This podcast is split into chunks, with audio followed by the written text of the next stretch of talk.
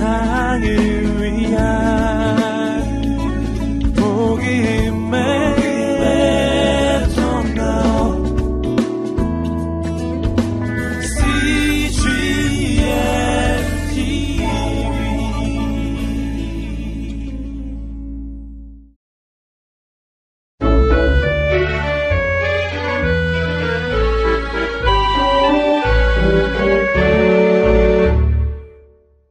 15일 창세기 43장부터 50장 말씀입니다. 24. 다시 이집트로 가는 형제들. 창세기 43장부터 46장. 야곱의 아들들은 이집트에서 곡식을 많이 가져왔단다. 하지만 식구들이 많아서 얼마 지나지 않아 곡식이 바닥났지. 아버지 야곱이 말했어. 아들들아, 이집트에 다시 다녀와야겠다. 곡식이 거의 다 떨어졌구나. 아들들이 입을 모아 대답했단다. 알았습니다, 아버지. 하지만 이번에는 베냐민을 꼭 데리고 가야 합니다. 베냐민이 함께 가지 않으면 곡식을 살 수 없습니다. 게다가 우리 모두 시몬처럼 감옥에 갇히는 신세가 될지도 모릅니다. 총리 되시는 분이 그렇게 말했습니다. 유다가 이어 말했단다. 아버지, 제가 베냐민을 잘 지키겠습니다. 베냐민에게 어떤 나쁜 일도 일어나지 않도록 제가 책임지겠습니다. 반드시 베냐민을 안전하게 집으로 데리고 오겠습니다. 하는 수 없이 아버지 야곱은 베냐민을 보내야만 했단다. 식구들이 먹을 곡식이 필요했거든. 모두 굶어 죽을 수는 없으니까. 야곱이 말했지. 그 엄한 총리님에게 드릴 귀한 선물을 가져가도록 해라. 그리고 지난번 곡식자루 속에 있던 돈도 다시 챙겨가거라. 어쩌면 총리의 종들이 실수로 그 돈을 너희 자루에 넣었을 수도 있으니까. 야곱의 아들들은 다시 나귀를 타고 이집트를 향해 떠났지. 이번에는 베냐민까지 데리고 말이야. 야곱은 슬퍼하면서 고향 가나안에 남아 있었어. 앞으로 어떤 일이 일어날까? 야곱의 아들들은 이집트에 도착하자 가장 먼저 총리가 있는 궁전으로 갔어. 총리 앞에 나아가 머리를 깊이 숙이고 절을 했단다. 요셉은 한눈에 베냐민이 함께 온 것을 보았어. 마침내 자기 동생을 보게 된 거야. 요셉의 기쁨은 말로 다 할 수 없을 만큼 컸단다. 하지만 아직은 형들이 그 사실을 눈치채지 못하도록 해야 해. 요셉은 자기 신하에게 말했어. 이 사람들을 내 집으로 데리고 가거라. 그리고 맛있는 음식을 많이 준비하도록 하여라. 이 사람들은 오늘 오후 내 집에서 식사하게 될 것이다. 총리의 신하가 형들을 총리의 집으로 데리고 가자 형들은 도대체 무슨 일인지 이해할 수가 없었어. 게다가 총리가 점점 더 무서워졌단다. 형들은 서로 이렇게 속삭였어. 이 무서운 총리님은 우리를 도둑이라고 생각하고 계실 거야. 지난번 우리가 곡식을 사면서 돈을 내지 않았다고 생각하는 것이 틀림없어. 어쩌면 우리를 노예로 팔아버리려고 하는지도 모르겠어. 지금이라도 빨리 그 돈을 총리의 신하에게 줘버리자. 하지만 신하는 돈을 받으려고 하지 않았어. 대신 이렇게 말하는 거야. 총리께서는 지난번 당신들의 돈을 다 받으셨어. 도대체 어찌된 일일까? 형들은 어리둥절하기만 했지. 정말 무슨 일인지 알 수가 없었어. 형들이 총리의 집에 도착했을 때 시므온도 그곳에 와 있었단다. 시므온은 지금까지 감옥에 갇혀 있다가 이제 풀려난 거야. 그리고 다른 형제들을 만나러 이곳으로 온 거야. 아름답게 꾸며진 식당에서 형들은 총리를 기다리고 있었어. 마침내 총리가 식당에 나타나자 형들은 머리를 숙여 그 앞에 절했단다. 그리고 고향 가나안에서 챙겨온 귀한 선물들을 총리에게 바쳤어. 총리가 된 요셉은 베냐민을 다시 만나자 아주 기뻐 울음이 터져 나왔단다.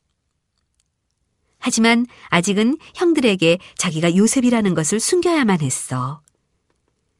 요셉은 재빨리 식당 옆에 있는 방으로 뛰어갔지. 그리고 얼굴에 묻은 눈물을 깨끗이 씻었단다. 잠시 후 요셉은 아무 일도 없었다는 듯 태연하게 식당으로 돌아와 신하에게 말했어. 먹을 것을 가져오너라. 종들이 아주 맛있는 음식이 담긴 접시들을 차례로 옮겨왔어. 종들은 베냐민에게 맛있는 음식을 특별히 더 많이 주었어. 다른 형들보다 훨씬 많이. 총리가 그렇게 하라고 시켰거든. 형들이 다시 베냐민에게 셈을 내고 질투를 할까? 예전에 요셉이 아버지로부터 혼자만 멋진 겉옷을 받았을 때 형들은 요셉을 질투했었지. 하지만 다행스럽게도 지금은 형들이 베냐민을 질투하지 않았어. 요셉은 이런 생각을 했지. 형들이 아직도 못된 마음을 가지고 있으면 어떡하지? 예전에 나를 팔아넘길 때처럼 그런 나쁜 마음을 가지고 있으면 베냐민을 정말로 사랑하는 걸까? 형들의 진짜 마음이 어떤지 알아봐야겠어. 옳지. 좋은 생각이 났다. 내 신하를 시켜서 내가 포도주를 마실 때 사용하는 멋진 은잔을 베냐민의 곡식자루 안에 몰래 숨겨놓는 거야. 그리고 베냐민이 내 잔을 훔쳤다고 말하는 거야. 잔을 훔친 벌로 베냐민을 감옥에 가두라고 명령하는 거지. 거기다 베냐민을 내 노예로 삼겠다고 하면 그쯤 되면 형들은 어떻게 할까? 나서서 베냐민을 도울까? 아니면 베냐민을 감옥에 놔둔 채 자기들만 고향으로 돌아갈까? 형들의 마음이 어떤지 알아봐야겠어. 요셉은 자기 신하에게 자기 은잔을 베냐민의 곡식자루 속에 몰래 감추라고 지시했단다. 그 신하는 요셉의 말대로 했지. 형들은 아무것도 눈치채지 못했어. 저녁이 되자 형들은 모두 총리의 집에서 잠을 잤어. 다음 날 아침 야곱의 아들들은 나귀의 곡식이 가득 담긴 자루를 실었단다. 그리고 고향을 향해 출발했지. 야곱의 아들들이 길을 떠난 지 얼마 안 되었을 때 총리의 신하가 형들을 뒤쫓아왔어. 멈추어라! 총리의 신하가 화난 목소리로 말했단다. 이런 못된 도둑들 같으니라고. 총리님의 집에서 맛있는 음식을 먹고 잠까지 자고서 도둑질을 하다니. 그것도 감히 총리님이 쓰시는 은잔을 훔치다니. 형들은 깜짝 놀랐어. 동시에 몹시 화도 났지. 소리를 모아 이렇게 말했단다. 우리는 잔을 훔친 적이 없어. 우리는 도둑이 아니요. 우리 말을 못 믿겠다면 우리 짐을 다 뒤져보시오. 총리의 신하는 형들의 자루를 뒤지기 시작했지. 먼저 루벤의 자루를 뒤졌어. 은자는 그 속에 없었단다. 그 다음 시몬의 자루를 뒤졌지. 거기에도 잔은 없었어. 그 다음 유다의 자루를 뒤졌지. 거기에도 잔은 없었어. 신하는 형제들의 자루를 차례차례 다 살펴보았어. 하지만 은자는 어디에도 없었어. 마지막으로 베냐민의 차례가 되었지. 신하가 다가가 베냐민의 자루를 열었단다. 그런데 그 속에서 무엇이 나왔을까? 그래. 총리의 은잔이 나왔어. 베냐민의 자루에서. 형들은 깜짝 놀랐지. 어떻게 그 잔이 베냐민의 자루에 들어갔을까? 누가 총리의 은잔을 베냐민의 자루에 넣었을까? 정말 아무도 은잔을 훔치지 않았어. 하지만 무서운 총리가 그 말을 믿을 리가 없겠지? 세상에 이럴 수가. 신하는 베냐민을 총리에게로 끌고 가겠다고 했어. 그리고 총리의 노예로 삼겠다고 하는 거야. 베냐민은 이제 아버지가 계시는 고향에 돌아갈 수 없게 되는 거지. 형들은 가만히 있을 수가 없었어. 모두 총리에게 같이 가겠다고 말했단다. 베냐민만 혼자 보낼 수는 없었지. 형들이 다시 총리 앞에 섰을 때 형들은 또 한 번 머리를 깊이 숙이고 절을 했지. 총리가 된 요셉은 몹시 화가 많이 난 것처럼 말했단다. 베냐민은 고향으로 돌아갈 수 없다. 이곳에서 나의 노예가 될 것이다. 너희만 고향으로 돌아가거라. 그때 유다가 아주 공손한 태도로 나와 총리에게 말하기 시작했단다. 모든 사실을 다 이야기했지. 우리 늙으신 아버지는 베냐민을 정말 많이 사랑하십니다. 저희 아버지는 베냐민을 이집트로 보내고 싶어 하지 않으셨습니다. 혹시 베냐민에게 나쁜 일이 생기지 않을까 걱정을 많이 하셨습니다. 하지만 우리는 곡식이 필요했습니다. 온 식구가 먹을 식량이 필요했습니다. 그래서 하는 수 없이 베냐민을 데리고 이곳으로 온 것입니다. 지난번에 총리님께서 우리 막내 동생을 데리고 오지 않으면 곡식을 살 수 없다고 말씀하셨기 때문입니다. 그래서 제가 아버지에게 약속했습니다. 베냐민을 잘 지키겠다고. 베냐민이 안전하게 집으로 돌아오도록 책임지겠다고 했습니다. 베냐민 대신 저를 노예로 삼아 주십시오. 그리고 베냐민은 제발 고향으로 돌아가게 해 주십시오. 그렇지 않으면 저희 아버지는 돌아가시게 됩니다. 너무 슬퍼 돌아가시게 될 것입니다. 유다의 말이 정말 놀랍지? 베냐민을 얼마나 사랑하는지 알겠지? 그 말을 들은 요셉은 유다와 다른 형들이 그전처럼 나쁜 마음을 가지고 있지 않다는 것을 분명히 알게 되었어. 형들이 베냐민을 사랑한다는 것을 확실히 알게 되었어. 그리고 아버지도 진심으로 사랑하고 있어. 아버지가 슬퍼하실까봐 정말로 걱정하고 있잖아. 요셉은 주위에 있던 모든 신하와 종들을 방에서 다 내보냈단다. 이제 요셉의 형제들만 그 방에 남게 되었지. 마침내 요셉이 사실을 밝혔어. 형님들, 내가 바로 요셉이에요. 형들은 그 말에 기절할 듯이 놀랐단다. 뭐라고? 요셉이라고? 저기 앞에 서 있는 저 무섭고 엄한 총리가 바로 요셉이라고? 형들은 너무 겁이 나서 사시나무 떨듯 떨었단다. 그때 요셉이 말했지. 형님들, 겁내지 마세요. 저는 이미 오래전에 형님들을 용서했습니다. 저를 우물에 집어던지고 이집트로 가는 상인들에게 팔았던 것을 용서했습니다. 하나님께서 저를 잘 보살펴 주셨습니다. 제가 이집트의 총리가 되도록 하나님께서 인도해 주셨습니다. 저는 지금 결혼해서 아내도 있고 아들도 두 명이나 있습니다. 저는 지금 아주 행복합니다.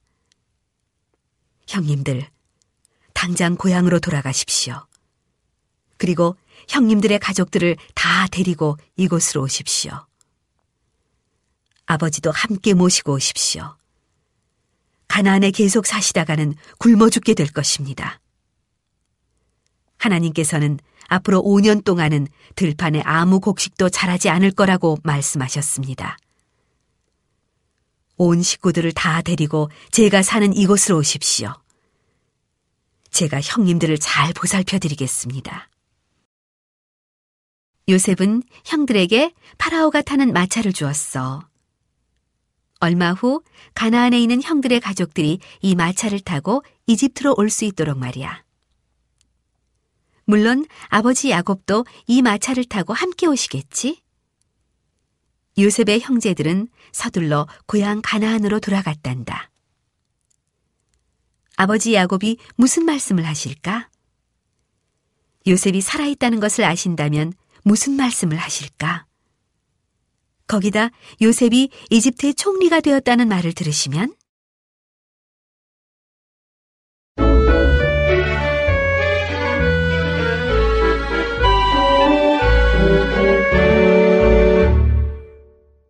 (25) 이집트로 이사가는 야곱.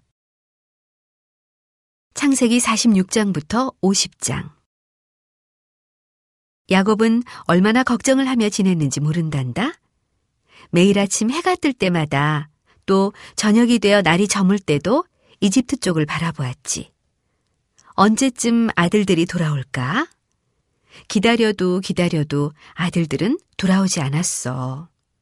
얼마를 더 기다려야 할까? 아들들에게 무슨 일이 생긴 것은 아니겠지? 특히 베냐민은 무사하겠지? 그 엄한 총리가 아들들에게 더 무섭게 하지는 않았겠지? 그렇게 기다린 끝에 드디어 아들들이 돌아왔단다. 베냐민도 함께. 정말 다행이야. 모든 아들이 다 돌아왔어. 그런데 고향으로 돌아온 아들들은 굉장히 흥분해 있었단다. 그리고 아들들이 이집트에서 가지고 온 이 비싼 물건들을 봐. 이것들은 다 어디에서 난 것일까? 야곱은 알 수가 없었어. 아들들이 흥분한 목소리로 말했단다. 아버지, 요셉이 살아있어요. 이집트 나라의 총리가 바로 요셉이에요. 아니, 이 아이들이 무슨 말을 하는 거야? 야곱이 생각했단다. 요셉은 죽었어. 죽은 지가 언젠데. 내 앞에서 요셉 이야기는 꺼내지도 마라. 요셉이라는 이름만 들어도 아직도 마음이 아픈데. 야곱은 아들들이 하는 말을 듣고 싶지 않았어. 하지만 아들들은 입을 모아 다시 한번 더 이야기했단다. 아버지, 요셉이 살아있습니다. 죽은 것이 아니에요. 요셉은 이집트의 총리가 되어 있습니다. 그리고 결혼도 했고 아들이 두 명이나 있답니다. 요셉이 우리에게 모두 이집트로 이사 오랍니다. 이집트로 이사 가도록 이 마차들을 보냈습니다. 아버지는 저기 있는 가장 멋진 마차에 타고 가시면 됩니다. 아들들이 가리키는 그 멋진 마차를 보자 야곱도 아들들의 말을 믿게 되었어. 믿지 않을 수가 없었지. 야곱은 무척 기뻐서 소리쳤단다. 요셉이 살아있었구나. 아, 요셉을 보러 가야지. 내가 죽기 전에 요셉을 다시 보게 되었구나. 드디어 이집트로 이사를 하게 되었어. 남자, 여자, 아이들까지 온 식구가 함께 가는 큰 이사였단다. 소와 양과 염소들도 다 끌고 가야 했지. 가축들을 이곳에 버려두고 갈 수는 없잖아. 이것은 가축이 먹을 풀도 이제는 자라지 않는 걸. 모든 짐을 다 싸서 마차에 싣고 이집트를 향해 출발했단다. 어느 날 밤 하나님께서 야곱에게 말씀하셨지. 야곱아, 겁내지 말아라. 내가 너를 지켜주겠다. 며칠 후 너는 이집트에서 요셉을 다시 만나게 될 것이다. 그리고 너는 이집트에서 죽게 될 것이다. 하지만 너의 자손들은 오랜 세월이 지나고 다시 이 땅 가나안으로 돌아오게 될 것이다. 이 가나안 땅은 내가 너의 자손들에게 주겠다고 약속한 땅이다. 내가 아브라함에게 약속한 대로 이 땅은 너희 자손의 것이다.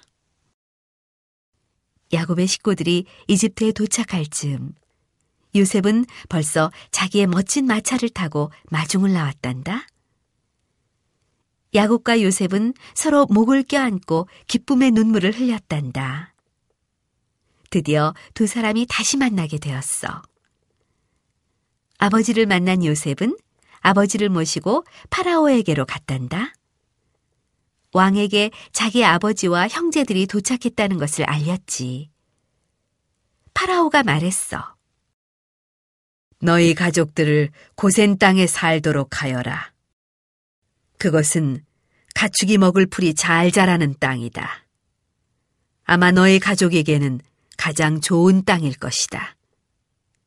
요셉, 너의 가족들을 잘 보살피도록 해라. 매일 먹을 것이 충분하도록 곡식을 많이 챙겨주도록 해라.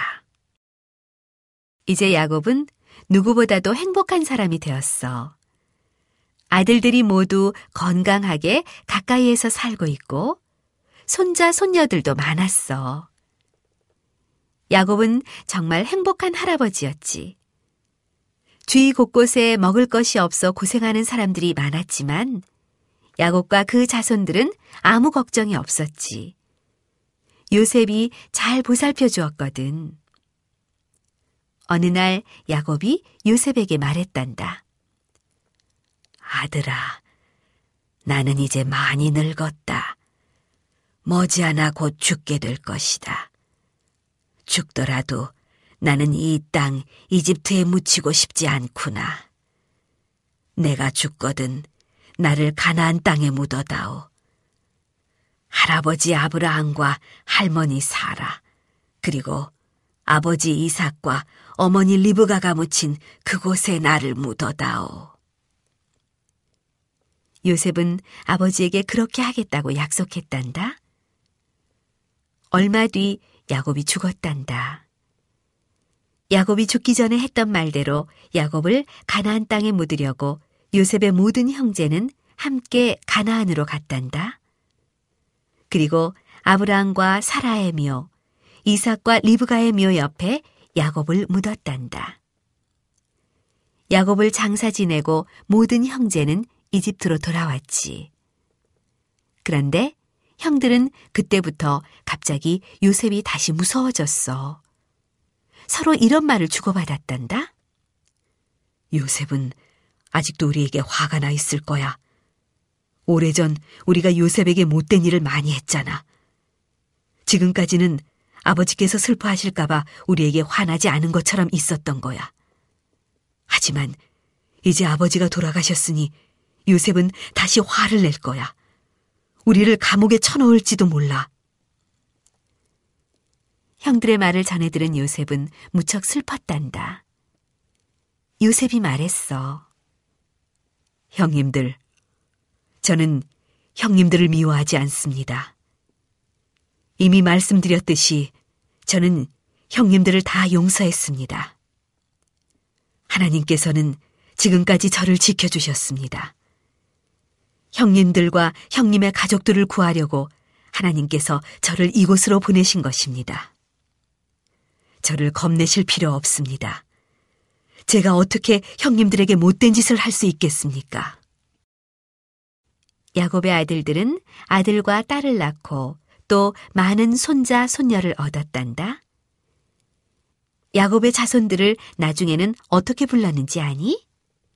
이스라엘 민족이라고 불렀단다. 이스라엘 민족이란 이스라엘의 자손들이라는 뜻이야. 아주 오래전 하나님께서 야곱에게 새 이름을 지어주셨잖아. 야곱이 천사와 씨름을 했을 때, 그때 새 이름을 지어주셨지. 그때 하나님께서 이렇게 말씀하셨지. 너를 지금까지 야곱이라 불렀다. 그러나 앞으로는 새 이름, 이스라엘이라고 부르겠다. 그래서 야곱의 자손들을 이스라엘 민족이라고 부른단다. 이스라엘 민족은 이집트 나라 고센 지역에 살았어.